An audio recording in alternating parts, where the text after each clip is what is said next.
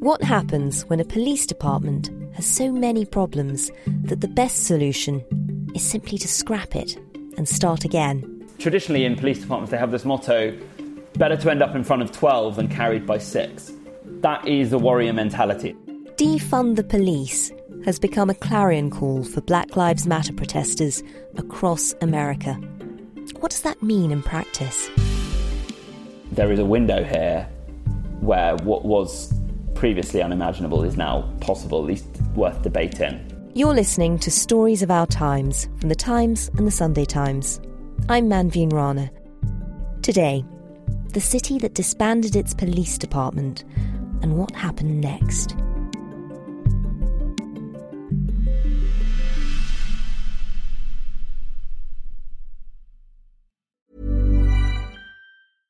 Hiring for your small business? If you're not looking for professionals on LinkedIn, you're looking in the wrong place. That's like looking for your car keys in a fish tank. LinkedIn helps you hire professionals you can't find anywhere else, even those who aren't actively searching for a new job but might be open to the perfect role. In a given month, over 70% of LinkedIn users don't even visit other leading job sites. So start looking in the right place. With LinkedIn, you can hire professionals like a professional. Post your free job on linkedin.com slash people today. It's that time of the year. Your vacation is coming up. You can already hear the beach waves, feel the warm breeze, relax, and think about work. You really, really want it all to work out while you're away. Monday.com gives you and the team that peace of mind. When all work is on one platform and everyone's in sync, things just flow wherever you are. Tap the banner to go to Monday.com.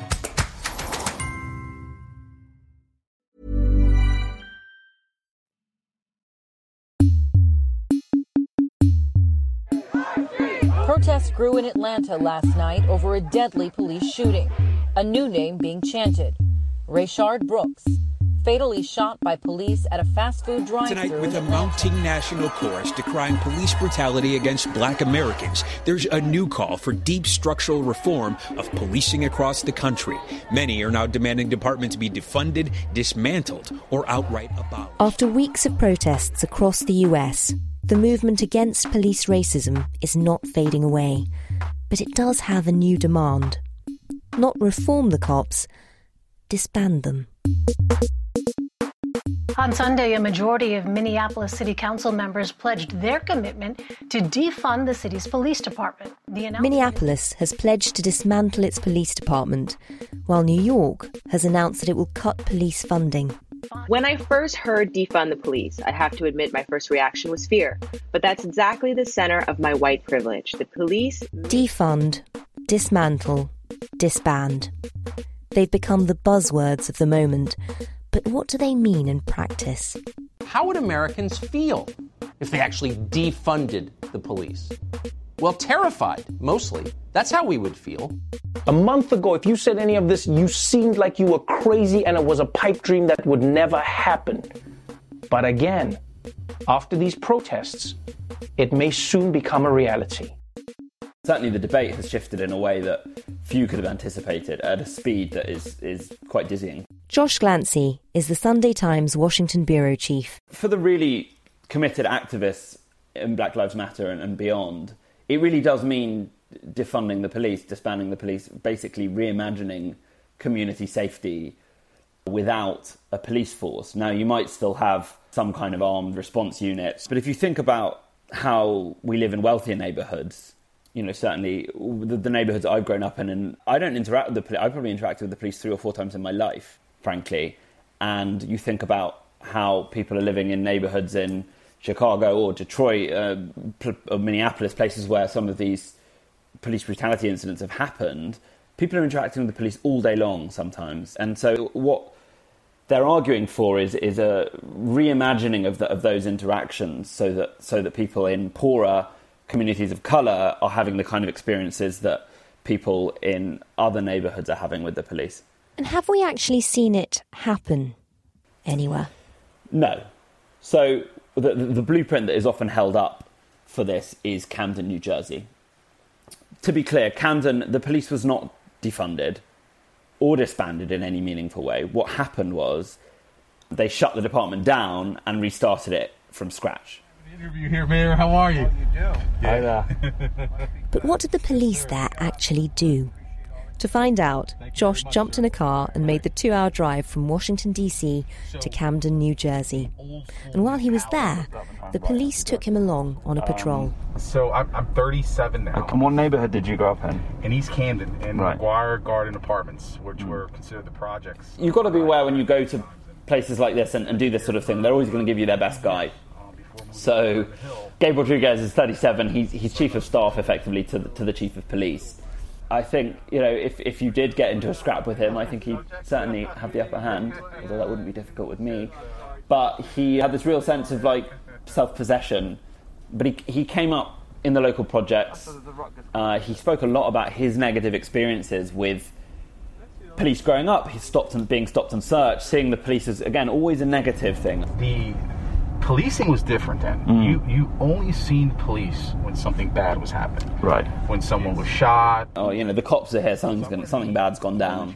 He spoke of his kind of alienation from that. Voice, voice. And how, when you were growing up, how were the police viewed in your neighborhood and among your, your friends and stuff? They weren't viewed. Uh, they they were viewed as as you know when you saw the cops, you just had this nasty feeling in your stomach that something was bad was happening. There was nothing, no positive associated with pol- police car. They were coming. You've seen people drug out of their homes in front of their children. Um, you seen people people's bodies bagged up. You know, Mm. you, you're experiencing all these negative. But also that he, he joined the police because he hated the drug dealing and the, and the drug industry that blighted his neighborhood. You know, we rarely came out as a kid. You know, when the sun went down, you went inside, you locked Right. all the doors, you stood away from the windows Right. because there was always shots being fired.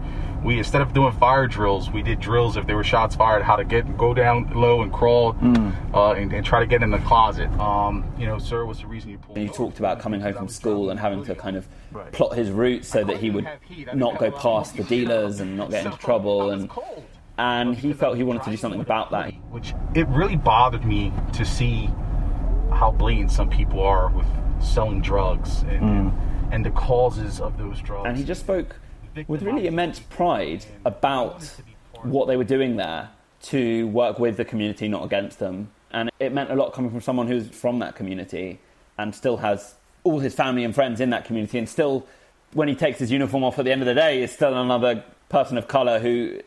You know, he's been stopped off duty and he still sees both sides of, of the story. Wow. He knows what it's like to be on the other end. He certainly does, yeah. So take me back to 2012 in Camden, New Jersey. What was going on? How did they end up in a situation where they made any attempt to disband the police? So Camden's an interesting place. I, I've spent a lot of time in Philadelphia, which is one of my favourite cities in America, and, and Camden is its poor relation. It, it sits over the river, much like Brooklyn does to Manhattan. It's thought of as very crime-ridden, and it became a byword for crime and urban decay.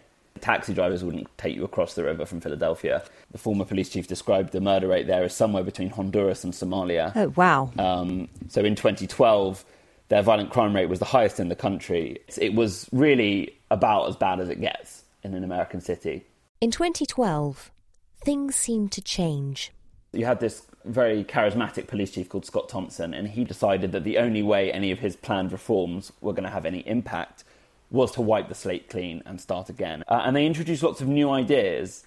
They had a new doctrine of force, which really emphasized that you have to exhaust all other means before using violence to de escalate wherever possible.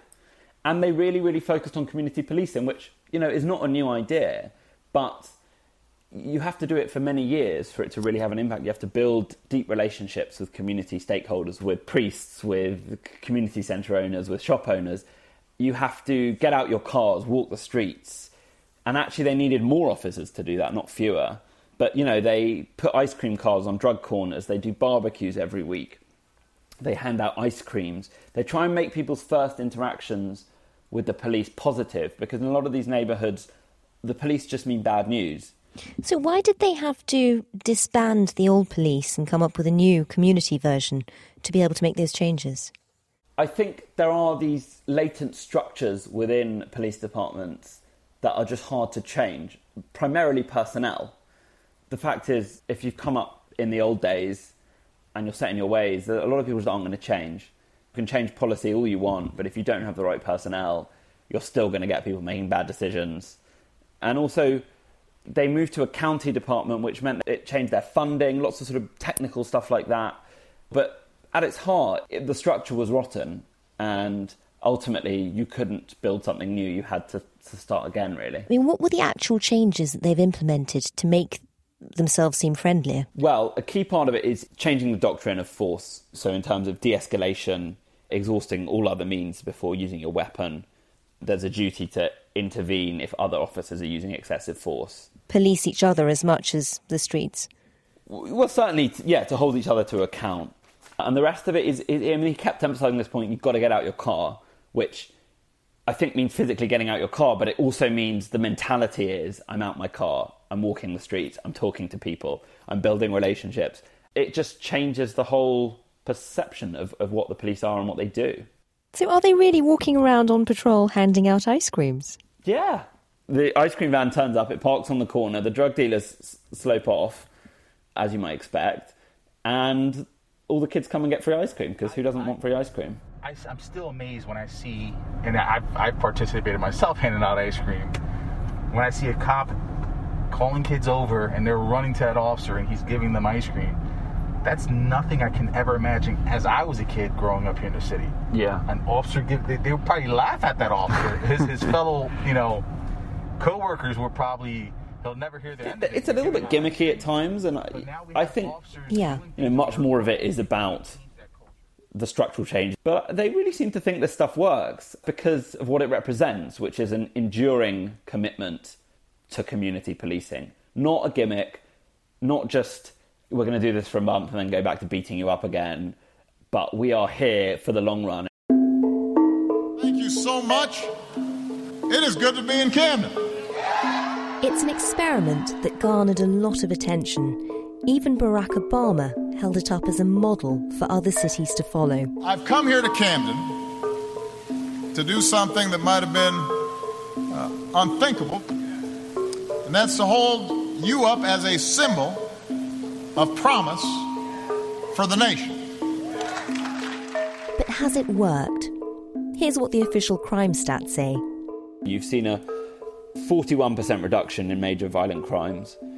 You've seen a 95% reduction in, in excessive force complaints. In 2012, there were 67 murders in the city. So far this year, there have been three recorded.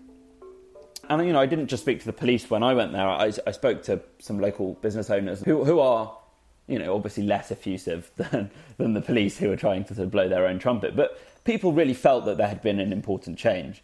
Now, let's be clear, like, Camden is still a very poor, uh, deprived city, and there's plenty of crime still going on there. Despite the success story on paper, some critics point out that Camden has a smaller population than it had 10 years ago, and violent crime figures are on a downward trend nationally too. And some residents also suspect that violent crimes are being reclassified as non violent offences. It's a live and ongoing debate in Camden. If you're looking for plump lips that last, you need to know about Juvederm lip fillers. With Juvederm Volbella XC and Juvederm Ultra XC, your lip look, whether it's subtle or bold, can last up to one full year with optimal treatment and no additional maintenance. Find a licensed specialist and see if it's right for you at juvederm.com today. That's J U V E D E R M.com. Add fullness to lips in adults over 21 with Juvederm Volbella XC or Juvederm Ultra XC. Do not use if you have severe allergies or a history of severe allergic reactions, or if you're allergic to lidocaine or the proteins used in Juvederm. Tell your doctor if you have a history of scarring or taking medicines that decrease the body's immune response or that can prolong bleeding. Common side effects include injection site redness, swelling, pain, tenderness, firmness, lumps, bumps, bruising, discoloration, or itching. As with all fillers, there's a rare risk of unintentional injection into a blood vessel, which can cause vision abnormalities, blindness, stroke, temporary scabs, or scarring. For full important safety information, visit juvederm.com. I'm Sandra, and I'm just the professional your small business was looking for. But you didn't hire me because you didn't use LinkedIn jobs. LinkedIn has professionals you can't find anywhere else, including those who aren't actively looking for a new job but might be open to the perfect role, like me. In a given month, over 70% of LinkedIn users don't visit other leading job sites. So if you're not looking on LinkedIn, you'll miss out on great candidates like Sandra. Start hiring professionals like a professional. Post your free job on linkedin.com/people slash people today. Ready to pop the question?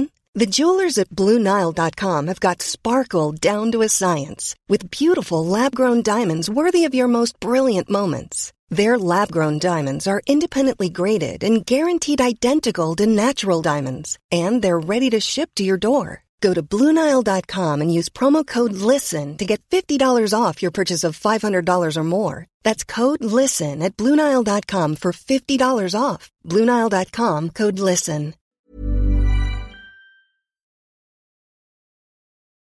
How is it responding to the George Floyd protests? What is life like for the police in Camden right now?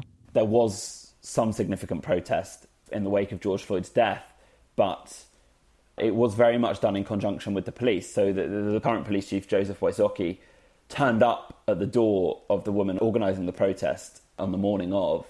She was called Yolanda Diva, and said, "You know, do you mind if I join in? Would you? Would that be okay?" And she said, "Sure." And they marched together. And so you haven't had a lot of the problems we saw early on in terms of police brutality and, and disorder on the streets there. And it's a different relationship that people have with the police more generally. As I said, not perfect by any means, but significantly better than most of what you've seen across America. While you're watching these sort of debates around policing unfold, I mean, how how far do you think they might go? All this talk of defunding and disbanding, you know, how serious is it getting now? Well, you know, Congress is discussing it seriously. The Senate is preparing to add to the conversation surrounding law enforcement with our own serious proposal. There is a bill the Democrats are putting together in the House, which will go to the Senate, and even Mitch McConnell, the famously sort of truculent Republican Senate leader, who is not known as a leader on these matters, shall we say, is showing openness and talking the talk on some kind of major police reform. So we'll see. They may water it down, they usually do in Congress. But a lot of cities will have individual mandates to do what they want. But you've seen in Minneapolis, where this started, they have disbanded their police department. Now, what they do next is anyone's guess, frankly. They haven't really fleshed it out. We may see a much more Camden style type of policing or they may try and do something more radical. What would that be? well, you can ask. I mean, there was an interview with their city council leader the other day, and it was unbelievably vague. So, but, but they talk about sort of community-based policing. I mean, I think you end up with a police force by another name. I think they're going to try putting a lot of money into social services. Part of the problem you have in America is that the police are kind of, in some neighborhoods, they're the port of call for really everything that goes wrong. So you've got policemen turning up in situations that are really driven by mental health issues and by addiction issues. And the police, okay, they have some training in this area, but, but ultimately their priority is, is, you know, law and order. That's what they're for. So there are situations where if you, if you had a properly funded uh, and trained social workers and mental health workers going in there, you might be able to de escalate a lot of what happens. What else are they looking at? I mean, um, I understand you've been talking to some academics about this. There's an interesting guy called DeRay McKesson, who is a, a, a leader of, of kind of the racial justice movement. He's got this program called Eight Can't Wait, and it's eight reforms that they should make now to the police, including banning the use of chokeholds and strangleholds, banning the use of shooting at moving vehicles, requiring a comprehensive report every time an officer uses force. This is what you would call a use of force doctrine, a bit like what they did introduce in Camden. But then he, what was interesting is DeRay got slammed from his left by the people who say, no, we, we actually want to defund the police. We actually want to get rid of the police. So it's a complex, complex issue. There aren't any easy answers. So, if, if you arrived in Camden now, I mean, would it be normal to see policemen on the street? You know, it's really interesting. You, you talked about how in wealthy neighbourhoods all over the world, you actually don't see policemen much. What, what's it like in Camden? Are they a constant presence? Yes, I think they are. They, they do a lot of surveillance, actually. They, they've got quite sort of high tech surveillance. But there are a lot of bobbies on the beat.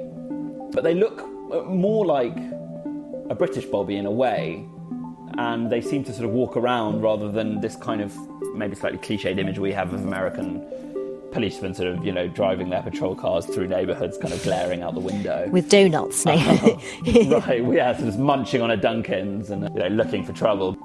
And I mean, are they wearing the same uniform? How, how different do they look? They look the same. And are they armed? They look the same. They are armed for the most part, but they just have this different mentality, and they're very proud of it. And again, I, I don't want to paint too rosy a picture here. This is, not a perfect place, but they, you know, one of the policemen told me this long story about how they'd spent 15 hours last week in a situation where there was a guy with a knife. He'd been threatening his family. They'd called the police. He was clearly mentally unwell. And they'd spent 15 hours basically talking him off the ledge, not using force. And eventually, you know, maybe just he got tired, he gave up the knife and they were able to, to, you know, take it from there. And they said they got calls from other police departments. The chief got calls saying, wow, you guys really, what we, you know, I can't believe you waited that long. It's just, it's not what police are generally trained to do.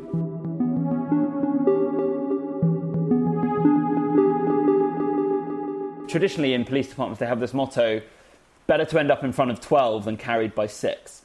Oh, wow. That's a mindset. Yeah, it's a mindset. It's better that you end up in front of a jury than in a box. And it's a kind of brotherhood in arms. I mean, it tells you a lot that they, they go out thinking it's one or the other. Mm. And, you know, this is not an easy job.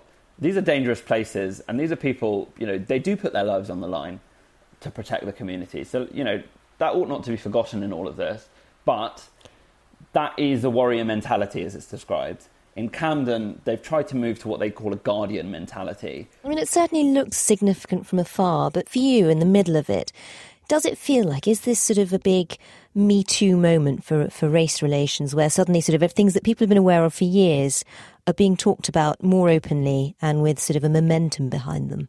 I, I would never underestimate the apathy and dysfunction of Congress to make legislative reform, but in terms of the culture, this is the Me Too analogy, I think, is a very good one because it is the thing that was in front of people's faces but somehow didn't cut through. You've seen the, the polling in terms of how people view racism and the police have moved in a way that it's a once in a generation shift. I realise it's unfair to ask you to, to do any crystal ball gazing when so much is changing and so quickly. But how different might things be in a year's time when it comes to police and the issue of race in America? There aren't any easy answers, but what's clear is that there is a window here where what was previously unimaginable is now at least possible, at least worth debating. Where it will go, I don't know. I mean, historically in America, whenever you have a, an action like this, you have a kind of reactionary backlash. We could be talking in six months' time, and Donald Trump could have won re-election as a law and order candidate, and a law that rather different. Yeah. Or they might pass a significant police reform bill through Congress, and this may look like another important chapter in America's march towards civil rights and equality. It may be seen as another chapter in that in that more uplifting story. And it's, it's Tell me about going out with Gabe Rodriguez. How were people responding to him as you went around town? We drove around. We went to his neighbourhood where he grew up in. He pointed to places like, look, there was a big swathe of grass, sort of woodland and grass behind the housing project where he grew up. And he said, I would not go there as a child. This is where people went to deposit bodies, was how he put it. Right. And often you would find bodies back here. Um, right. So you stood away It just didn't look like that anymore. And he drove past the spot where one time he was stopped by the police and, and rather cruelly treated because he was driving while he had his hood up. So he sort of took me through his childhood and his neighborhoods hmm. to show what he'd experienced and to try and show a sense of the progress that had been made. We went through one neighborhood that he said had been the kind of heroin epicenter of the city. He said there used to be a dealer on each corner of this crossroads. And he described it. He said today it's still one of our most challenged neighborhoods, is how he put it, but it's a lot better. I think someone like that knows that Camden is never going to be New York, Washington, D.C., Philadelphia. That it's never going to be a perfect place. But I think Gabe felt that they could really turn a corner, and I think he felt that he was playing a role in making his city a place where people can flourish. where people aren't having their every day blighted by violent crime, by police brutality, whatever it is. Um, I think he felt like a better future was possible.